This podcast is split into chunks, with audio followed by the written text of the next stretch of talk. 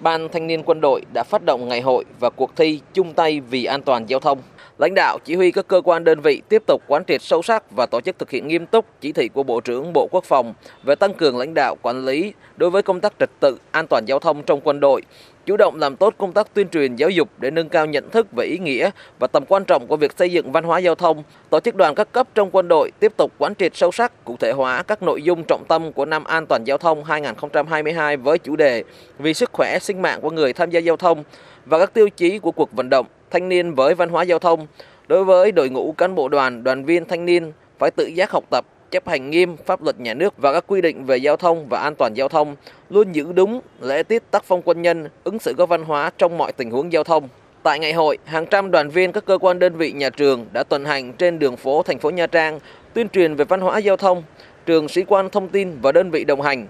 đã hướng dẫn thực hành lái xe an toàn cho các đoàn viên thanh niên. Thượng tá Trần Thanh Nam, Phó chủ nhiệm chính trị trường sĩ quan thông tin cho biết